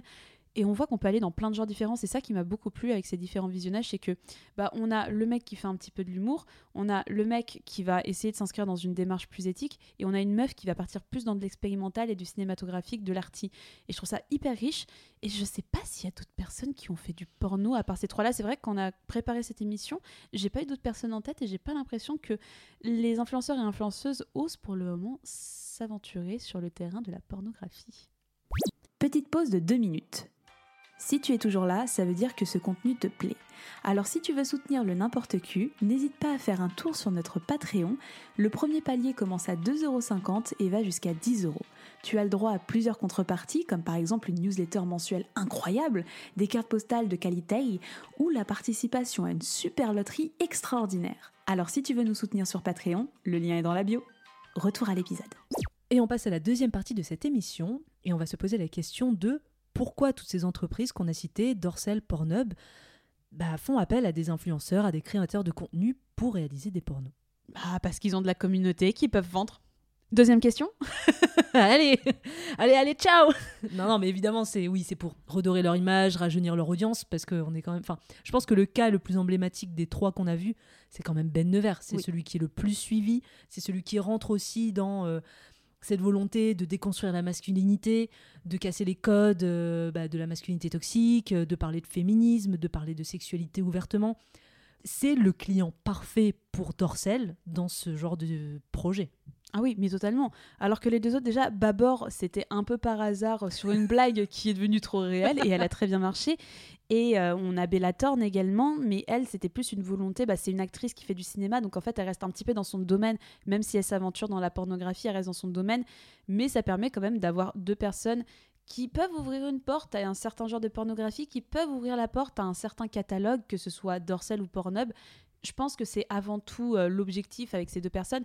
Mais Ben Never, c'est vrai que on va surtout parler de lui de ce cas parce que c'est Dorsel qui a été le chercher avant tout pour mettre un petit peu placer des actrices sur des interviews, ce qui est euh, une bonne stratégie et j'en suis très contente. Je trouve que les vidéos qui en sortent sont très très bien. Mais euh, il y a vraiment cette volonté avec ce qu'a fait Ben Never de, comme tu dis, se placer sur un point de vue plus éthique. Après, je t'avoue que j'ai pas été voir plus que ça le catalogue Dorsel pour voir un peu ce qu'il y a en termes d'éthique. Donc c'est vrai que je parle sans savoir quel a été en fait l'impact de cette collaboration sur le catalogue Dorsel après coup? Parce que c'est beau de dire on fait vraiment ça pour être éthique, mais si derrière il n'y a pas d'éthique, j'ai l'impression qu'il y en a quand même. hein. Encore une fois, je parle sans connaissance de cause. Mais Oui, je- oui non, en vrai, j'étais en train de réfléchir, mais c'est pareil, je suis pas abonné à Dorsel, donc je peux pas juger le reste du catalogue. J'ai pas l'impression que ça ait drastiquement changé. Je pense que c'était vraiment une proposition qui sortait de, de l'ordinaire et du Mhm. quotidien de Dorsel. Mais encore une fois, c'est ça aussi. Est-ce que euh, donc le but c'est de rajeunir l'audience, le but c'est aussi de vendre. C'est il y a quand même des objectifs mercantiles, de faire un peu de thunes. Ce qui, je pense, a été le cas pour euh, pour Ben Nevers parce qu'apparemment ça a été un des meilleurs lancements. Donc ça veut dire que les gens ont payé au moins 9 euros quand ça a été sorti. Mais d'un certain côté, en fait, moi, ce que je suis en train de me dire, voilà, j'ai une réflexion en cours de route, c'est que je me dis, en fait, ces différents influenceurs, ils n'ont pas vendu le catalogue, ils ont vendu Oui. un film. Et c'est vrai que finalement, moi, j'ai jamais vu un influenceur ou une influenceuse qui va dire euh, ce studio de production de porno est trop bien ou n'hésitez pas à aller voir ces films. Même, tu vois, quand Ben Never parle d'Erika Lust, il va pas dire n'hésitez pas à aller voir ces films. Vraiment, ce qu'il a fait, tu vois, il s'attarde pas. À chaque fois, ce ne sont pas des personnes qui vont vendre du porno de manière générale, c'est des personnes qui vont vendre leur vision du porno ou en tout cas une certaine vision du porno qui a été mise en place avec la marque collaboratrice. Oui, comme Bellatorn au final. euh, Ouais. Mais parce que je pense que le porno fait peur et nous, on le sait très bien que même les, les influenceuses sexo euh, ne parlent pas de porno. Donc euh, voilà, le porno, c'est le. Ah, parce que tu connais pas Fantasy? Le porno, c'est le vilain petit canard. Et du coup, le X, même en termes de visibilité, tu vois, sauf si on va avoir des créateurs de contenu qui s'intéressent au porno éthique, qui le mettent en avant, qui vont faire des vidéos ou des posts, je sais pas quoi, pour dire euh, bah, Four Chambers, c'est génial, vous allez adorer, voilà, je fais la promo. En fait, non. Et à chaque fois qu'ils vont parler de sexe, c'est quand ça va être. Enfin, c'est vraiment ma perception des choses. Mhm. Mais quand ils vont parler de sexe, euh, souvent ça va être dans un cadre de sponsorisation de vidéos, de contenu. Et donc là, en général, on est sur des choses, euh, bah, des marques de sextoy, euh, mais des trucs un petit peu féministes, du womanizer, du passage du désir.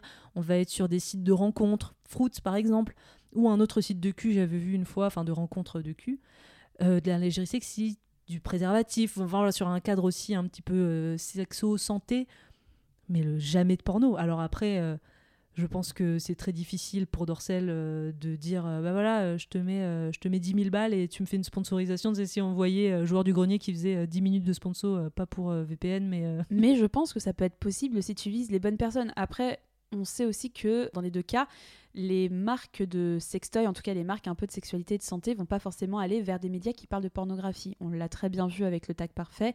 Je sais même pas s'ils sont encore existants, mais en tout cas qui il y a Ça fait 2-3 ans avaient déjà des problèmes euh, budgétaires et se plaignaient un petit peu dans un article que les marques ne voulaient pas venir faire de collaboration ou de sponsor dans leurs médias parce qu'ils parlaient de pornographie. Donc on voit vraiment que c'est la pornographie qui gêne et que on a plutôt l'impression que quand un influenceur fait une collaboration avec un studio de production, c'est plutôt pour servir à la marque, même si on vend pas le catalogue, que pour l'influenceur de manière générale. Et en même temps, c'est un win-win parce que tu dis que l'influenceur va parler un peu de sexualité. Ben Never, il était dans un discours déjà sur la sexualité très présent dans ses vidéos, dans des discussions et des tables rondes qui sont très intéressantes. Mais euh, voilà, tu vois, c'est pas forcément. euh, Enfin, parler de pornographie, c'est souvent pour le défoncer, pour dire moi j'ai du mal, Oui. moi c'est comme ça, mais je vais quand même faire un porno pour prendre ça à contre-pied, vous montrer qu'il existe autre chose. Par contre, je vais pas vous parler de tout ce qui existe déjà parce que putain, du contenu, il y en a quoi. Du porno éthique, ça existe depuis 10 ou 15 ans. Le porno mainstream, c'est pas forcément qu'une industrie qui cache de mauvaises choses. Le porno amateur non plus. Et je trouve ça dommage en fait de toujours venir avec ce discours de. euh, bah, le porno, euh, c'est du porno à popa, c'est dégueulasse, surtout chez Dorsal. Mais par contre, si c'est Ben Never, alors là, tout va bien, quoi. Je trouve ça un peu dommage. Ouais, puis bah, ce que j'allais dire aussi, c'est que euh, déjà en termes de visibilité, c'est difficile de, Ouais. enfin voilà, de vendre une chaîne euh, pornographique. Enfin, sauf quand c'est le cœur du sujet, comme nous, on parle, Mhm. on a un podcast dédié à ça. Et euh, Dorsel, voilà, je pense qu'ils sont au courant que leur euh, audience est beaucoup plus âgée. Là, c'était un coup de pub pour essayer de rajeunir, mais bon, si à côté ils suivent pas en proposant des contenus plus jeunes, ça marchera pas. Et après, le problème, c'est que bah, je pense que tout ce qui va être porno, éthique, féministe, euh, français ou, euh, ou autre, je pense qu'ils n'ont pas la thune aussi pour faire appel à des influenceurs, des créateurs de contenu pour euh, sponsoriser, leur demander d'être mis en avant. Donc en fait, vu qu'ils n'ont pas d'argent, ils peuvent pas euh, faire des opérations de com importantes euh, via des créateurs de contenu. Et du coup, bah, les gens ne découvrent toujours pas leur truc. Et en fait, c'est ce cercle vicieux où bah, malheureusement, ils, ils peuvent pas, euh, ils peuvent pas être mis en avant. Mais est-ce qu'on parle toujours de rentabilité? Parce que tu vois, enfin, on va pas citer les influenceuses sexo en question, mais on suit des influenceuses sexo depuis un certain temps, les plus grosses en tout cas, peut-être que vous verrez de qui on parle. Mais souvent, elles font des demandes, des su- suggestions, elles disent ok, euh, qu'est-ce que vous connaissez comme porno un peu éthique? Elles demandent des conseils. Et moi je suis toujours la première à répondre. Et souvent tu as un ou deux posts en mode Erika Lust, euh, en mode euh, audio porn. Et disent ah bah audio porn, mais vous connaissez Fantasy, vous connaissez tout ce truc. Justement, j'ai un super code pour vous et en fait j'ai l'impression qu'à chaque fois qu'elles ouvrent le sujet sur le porno, c'est juste pour placer une collab euh, deux stories plus loin en disant non mais vraiment le porno c'est pas éthique, c'est dégueulasse. Par contre, moi j'ai découvert vraiment un super service, c'est le de porn, c'est du porno mais sans l'image et en plus j'ai un code pour vous et je fais mais c'est dommage en fait de démolir, de demander des conseils aux gens pour ne pas poster des trucs, pour finalement faire une collab, en tout cas faire une promotion pour vendre quelque chose qui défonce le porno sans en parler. Je, trouve ça en fait mais complètement euh, contre-productif. Et elle pourrait s'intéresser, enfin ces actrices euh, et ces réalisatrices qui sont très connues, elles sont très présentes dans les médias malgré tout. Enfin, tu vas, tu peux t'intéresser à Ovidie, tu peux t'intéresser également à Carmina qui est hyper présente et hyper active sur les réseaux sociaux jamais elle s'y intéresse. Je, je sais même pas si jamais elle s'y intéresse, mais même, tu vois, nous, on a essayé de contacter ces influenceuses. On en a rencontré quelques-unes. À chaque fois, le dialogue était un peu nébuleux, quoi. Tu sentais qu'elles voulaient vraiment pas parler de pornographie. Et c'est leur ligne éditoriale. C'est leur choix. Il n'y a pas de souci. Mais derrière, je trouve ça assez hypocrite de vendre euh, de l'audio porn euh, qui est vraiment euh, des gens qui jouent dans les oreilles pour finalement pas parler de pornographie et dire que tout est dégueulasse, euh, tout est n'importe quoi et tout n'est pas éthique, quoi. Le porno, c'est dégueulasse. Quand c'est un influenceur, ça passe un peu mieux, mais c'est pas pour autant qu'on va vous présenter plus de possibilités, plus d'options et un catalogue qui vaudra le coup d'être regardé. Du coup, on va se poser la question. Est-ce qu'on peut changer l'image du X grâce aux collaborations avec des influenceurs? Est-ce que c'est une fausse bonne idée, mine de rien? Et encore une fois, je pense qu'on va se baser sur ce qu'a fait Dorsel avec Ben Never. hein. Vraiment, c'est le, le cas pratique le plus intéressant. Et est-ce qu'on peut dire que finalement, depuis cette collab avec Ben Never, l'image de Dorsel a changé? Je pense pas. Moi, je pense que ça a été bénéfique pour Ben Nevers. Je pense pas que ça a été bénéfique pour Dorsel. Enfin, si d'un terme, en euh, termes de vente en termes de vente, sur le coup, ça a marché. En termes d'image, euh, je sais pas s'il y a des gens qui y sont retournés ensuite parce que si, enfin, c'est ce que je disais tout à l'heure. S'ils proposent pas plus de choses dans ce sens-là, bah, tous les gens que tu viens d'acquérir avec une vidéo vont pas revenir si tu proposes pas la même chose parce qu'a priori, ils sont venus pour ce genre de concept ou ils sont juste venus pour Ben Nevers. Donc c'est quand même une. Moi, je trouve que c'était une collaboration très maligne. Je pense que c'est vraiment euh, une bonne chose. en- Enfin, je, pense que, en tout cas, l'équipe euh, qui a décidé ça chez Dorsel a fait un bon move pour euh, redorer le blason, pour euh, se donner une image un petit peu jeune, un petit peu éthique. Euh, mais à terme, déjà, bon, bah, tu changes l'image du X euh, avec Dorsel, c'est pas ouf, quoi. On n'est pas sur un truc. Tu vois, limite Ouais. Pornhub avec Bellatorn, je pense que c'est un- une bonne idée parce Ouais. que Pornhub est déjà dans cette mouvance de proposer des choses un petit peu plus. euh, Enfin, qui changent un petit peu. Alors, Pornhub est dans euh, plein de merde juridique et ils ont fait euh, de la merde et c'est des gros connards sur plein d'aspects. Mais voilà, on sent qu'ils essaient de changer leur image depuis un moment, donc ça me choque pas qu'ils fassent ça. Et puis Pornhub, bah, c'est une entreprise dont le public, euh, je pense, est assez jeune. Je pense qu'autour de nous et je pense qu'autour de vous, euh, tous les gens qui regardent du porno regardent sur Pornhub. Donc euh, là, ça m'étonne un peu moins. Mais pour du Dorsel, Ou en plus, faut payer. et en plus, faut payer. ouais. Mais en même temps, je me dis, est-ce qu'ils sont pas coincés dans un cercle qu'ils subissent eux-mêmes? C'est que, tu vois, pour continuer, il aurait fallu qu'ils aillent contacter d'autres influenceurs, d'autres créateurs de contenu, youtubeurs, etc.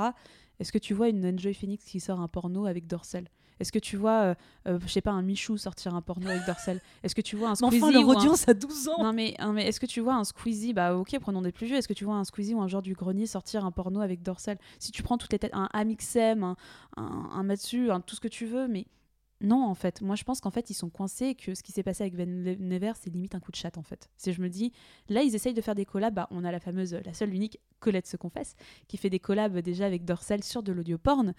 Mais tu vois, je me demande, est-ce qu'il il y a vraiment beaucoup de créateurs et de créatrices de contenu qui sont disponibles, et qui sont sensibilisés et qui ont la volonté de vraiment se dire ok, je me lance, je fais un porno avec Dorsel.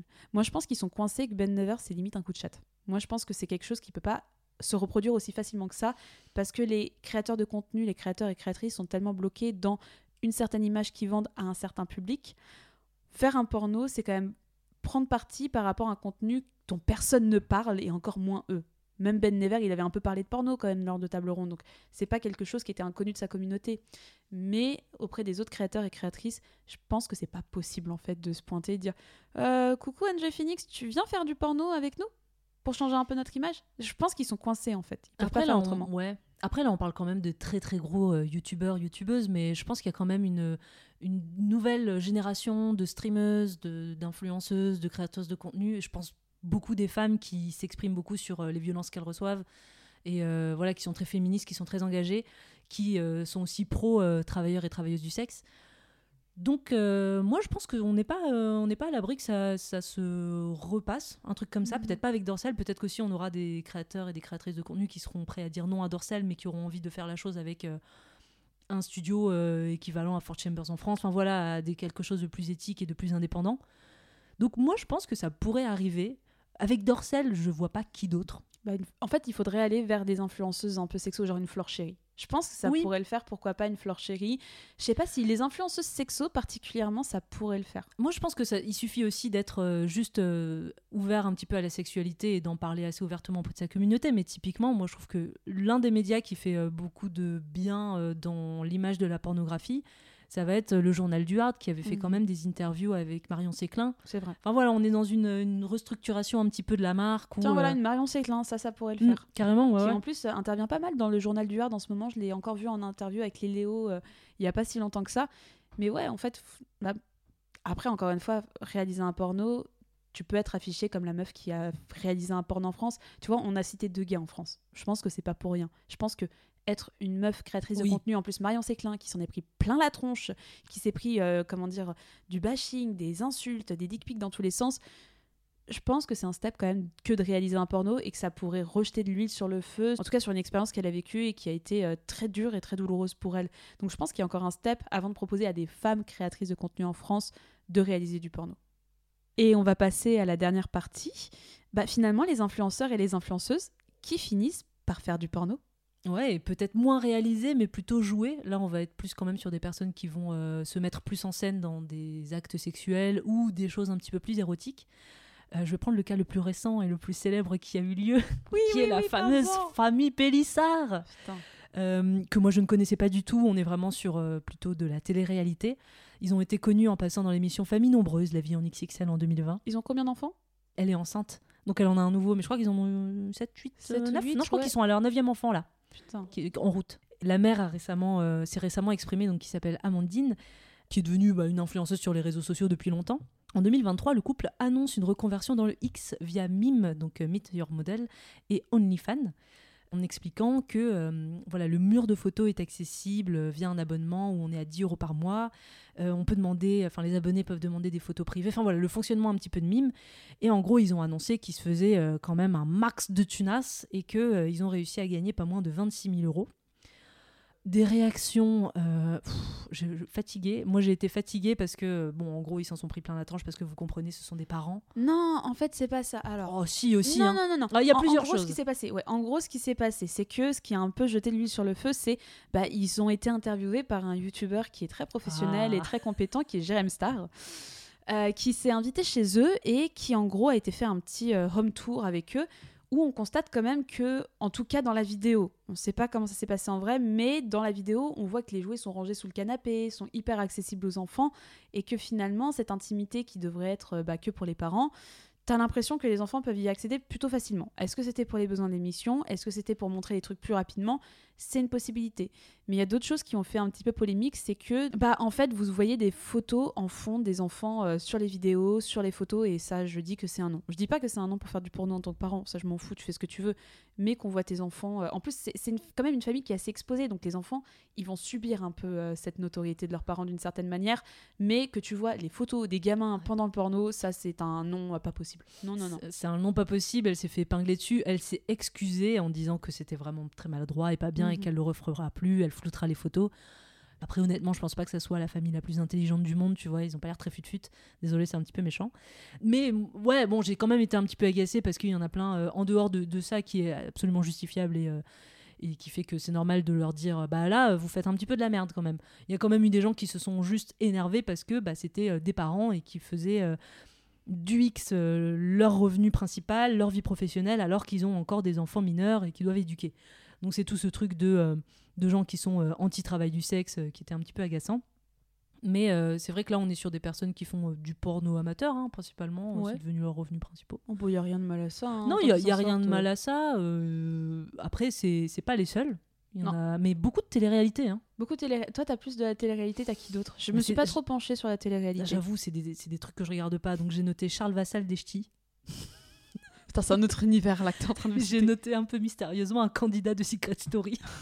Il y a une candidate aussi. En secret, je fais du porno. Mais on, on est sur euh, beaucoup de photos érotiques, de photos un peu X. On n'est pas dans euh, des gens, des influenceurs, influenceuses qui vont rentrer dans le porno mainstream, qui vont rentrer dans du porno euh, très produit à la Dorsel ou compagnie. Mhm. On est vraiment sur des gens qui font ça en indépendant, qui sont leurs propres patrons et qui vont euh, avoir une certaine maîtrise de leur contenu en le mettant sur Mime ou OnlyFans. Mm, Sachant qu'on parle vraiment que des cas en France. C'est vrai Ah qu'on oui, l'a pas oui, ouais, précisé, mais aux États-Unis, où y en vous en avez plein.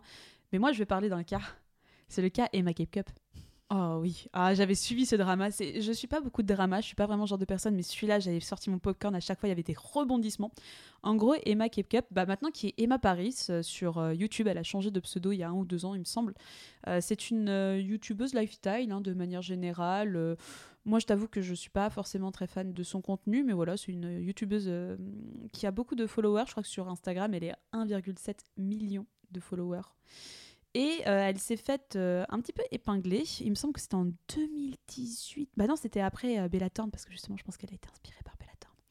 C'était en 2019. euh, du coup, Emma Cap euh, annonce à sa communauté que euh, elle a fait un shooting un petit peu olé olé avec un photographe et que ce photographe avait décidé de lui faire faire du chantage, en tout cas de ne pas lui donner les photos, de les publier sans son accord en échange d'une certaine somme. Donc Emma a décidé de prendre le gars à contre-pied et a ouvert un OnlyFans en euh, révélant les photos, voilà, en disant bah vous voulez voir les photos, vous allez trinquer. Je sais plus c'était pour combien, peut-être 20, 25 balles dans ce genre de choses. Voilà, euh, toutes les photos seront disponibles sur OnlyFans. Il y a une ruée, tout le monde y a été, et finalement on s'est tous rendu compte que bah, ces photos, bah, c'est juste des photos comme elle en a sur Insta, où elle pose très sexy, où tu la vois souvent, tu vois ses seins, euh, tu vois ses fesses, enfin c'est un Insta qui est assez osé, qui fait beaucoup polémique dans le milieu de l'influence parce que justement ces photos sont très osées. Enfin, tu vois vraiment ses seins, tu vois tout et son compte est toujours actif. Mais en tout cas, euh, ça a fait un peu polémique parce que on voyait pas plus que ce qu'on voyait sur son Insta et que les gens se sont dit bah bah dis donc est-ce que ce serait pas juste une fausse histoire qui a été inventée pour euh, juste euh, ouvrir ton OnlyFans et faire venir des gens et comment dire donner une raison d'ouvrir un OnlyFans sans dire bah je me lance dans la photo érotique voilà on va faire ça. Plutôt elle a décidé d'inventer un petit peu enfin d'inventer selon beaucoup de personnes une histoire de je me suis fait couillonner et il y en a qui ont tenté l'expérience en s'inscrivant sur le OnlyFans de de Emma euh, qui était en mode bah juste pose tes photos et c'est terminé. Et ils ont continué de recevoir pendant des semaines et des semaines des ah des nouvelles photos sont disponibles. Ah du contenu chaud. Ah n'hésite pas à m'envoyer une requête si tu veux davantage de contenu. Donc en gros ça a fait un petit peu euh, polémique parce qu'elle a pas voulu dire tout simplement qu'elle ouvrait un OnlyFans parce qu'elle voulait faire un OnlyFans et qu'elle a inventé une histoire qui était absurde peu de temps après Bella Thorne qui a eu elle pour le coup vraiment cette histoire. Et avec tout ça Mina est-ce que ça t'a excité? Smallens m'a excité avec Abella Danger. Mais globalement, j'ai pas été euh, excitée euh, par euh, les vidéos que j'ai vues. J'ai eu des petits pics d'excitation comme ça de temps en temps, notamment sur celle de Ben Nevers, où vraiment je trouve le couple vraiment très mignon et très choupi et, assez bon en plus. Enfin, c'était plutôt joli et agréable de les voir faire l'amour. Un petit peu excitant aussi, j'avoue. Celle de, de Babor, en fait, l'humour passait au-dessus de l'excitation, donc j'ai plus ri que été excitée. Et celle de Bellator, eh ben, moi, ça, c'est peut-être celle qui m'a le plus plu, euh, en tout cas euh, artistiquement parlant, même si je sais que tu n'as pas été très fan là-dessus, en zapouillant euh, sur les 15 premières minutes un petit peu longues et incompréhensibles. Mais j'ai trouvé la scène de sexe bah, très bien jouée, avec des acteurs en plus que j'aime beaucoup en dehors de cette vidéo, donc ça m'a plu. Voilà, je, je- c'est- un, mitigé. Après, le seul truc qui me déçoit, c'est peut-être du côté de Ben Nevers, bah, la, promotion qui est pour Dorcel, euh, que je trouve un petit peu opportuniste et, euh, un petit peu euh, hypocrite de sa part aussi de vouloir se positionner comme un révolutionnaire du porno éthique alors que bah, il a rien révo- révolutionné du tout. Mais après, je suis quand même contente que de nombreuses personnes qui sont abonnées à sa chaîne ont pu découvrir ce que c'était le porno éthique, ce qui est déjà une avancée en soi. Et toi, Jade, est-ce que ça t'a plu? Comme toi, des pics, euh, un petit peu d'excitation. Alors, pas excité par le porno de Babor, mais bordel, j'ai envie d'en voir d'autres des pornos comme ça parce que je me rends compte qu'il n'y a pas beaucoup d'humour dans la pornographie. Et euh, bah, la Babor Touch fait que, euh, franchement, enfin, je suis désolée, mais Rico Simons qui commence à daber en levrette c'est incroyable. Enfin, vraiment, allez le voir, c'est gratuit, c'est vraiment fun, c'est n'importe quoi. Enfin, j'aime beaucoup cet humour absurde. Et je trouve que si vous êtes fan de porno mainstream, ça peut faire l'affaire, même avec l'humour, ça peut vous plaire. Ben Never, franchement, le couple était très très bon. Moi, ça m'a pas mal excité. La fin, surtout la deuxième partie, il y a vraiment une montée euh, dans l'acte sexuel que je trouve très efficace et je l'ai beaucoup aimé. Et euh, vraiment, pour Bella Thorne, le côté arty m'a un peu trop sorti du truc. Même si je suis fan de Small Hands, je regarde régulièrement du porno avec euh, Small Hands, à Bella Danger aussi. Mais je t'avoue que j'étais. En fait, j'ai plus vu l'aspect court-métrage que j'ai vu l'aspect pornographie, ce qui a fait que je me suis pas vraiment concentrée bah, sur mon excitation, la sexualité, la masturbation, tout ça, tout ça. Mais ouais, euh, pareil que toi, je suis curieuse en fait, je serais curieuse de voir d'autres influenceurs et influenceuses qui se lancent dans le porno game, même si ce n'est que pour un film. Parce que, en fait, c'est des gens qui ont l'influence, c'est des gens qui ont euh, la communauté et euh, la force de frappe pour mettre en avant des choses bien, pour mettre en avant des choses qui peuvent faire bouger la pornographie. Bah, c'est ce qu'aurait pu faire Ben Never d'une certaine manière il l'a fait en sortant une vidéo qui a touché une communauté, mais encore une fois, c'est une vidéo, on n'a aucune garantie que derrière la communauté a été voir d'autres choses. Si en plus il ne conseille rien, je trouve ça vraiment dommageable. Et je trouve ça dommage qu'on ait loupé le coche, en effet, avec Ben Nevers de pas forcément faire une vidéo, genre tous les pornos que je vous, consulte, euh, oh, le troisième va vous, étonner. Mais je trouve ça dommage de pas juste dire, ok, voilà ce que j'ai fait, si ça vous a plu. En France, il y a plein de gens qui font ça. Il y a Erika Lust, voilà un petit peu ce qu'elle a fait. Tu vois, franchement, ça prendrait une ou deux minutes un, tweet, un retweet, un Insta, des trucs comme ça de relayer. Il n'y a même pas eu ça. Et je trouve ça très dommage. Peut-être qu'après, il y a une clause d'exclusivité qui a été signée avec Dorsel. C'est une possibilité qu'on n'a pas évoquée, mais c'est une possibilité quand même. Mais je trouve ça dommageable pour un YouTuber qui se dit vouloir euh, révolutionner la pornographie de ne pas parler de ceux qui la révolutionnent beaucoup, et plutôt de celles qui le révolutionnent beaucoup. Merci de nous avoir écoutés. On espère que cet épisode vous a plu et sachez que grâce au code promo n'importe Q23, vous avez 99,9% de réduction chez Displate, Audible et NordVPN. Si vous avez aimé cet épisode, vous pouvez nous soutenir en mettant 5 étoiles sur Apple Podcast et sur Spotify. Pour en savoir plus, vous trouverez toutes les références de l'émission dans la description de l'épisode. Si vous écoutez régulièrement le n'importe Q et que vous voulez nous soutenir, le lien de notre Patreon est en bio. Rendez-vous sur notre Insta, at n'importe Q pour être au courant des prochaines émissions. D'ici là, on se dit à dans deux semaines. Allez, ciao Daniel, Julien, la route est longue, hein? Bon voyage, Maurice Nous préférons rester ici. On va s'en donner à cœur joie. Salut Je vais me faire bourrer toute la journée, j'ai trouvé la queue qu'il me faut. Peut-être est-ce que vous la trouverez, vous aussi Hey, ciao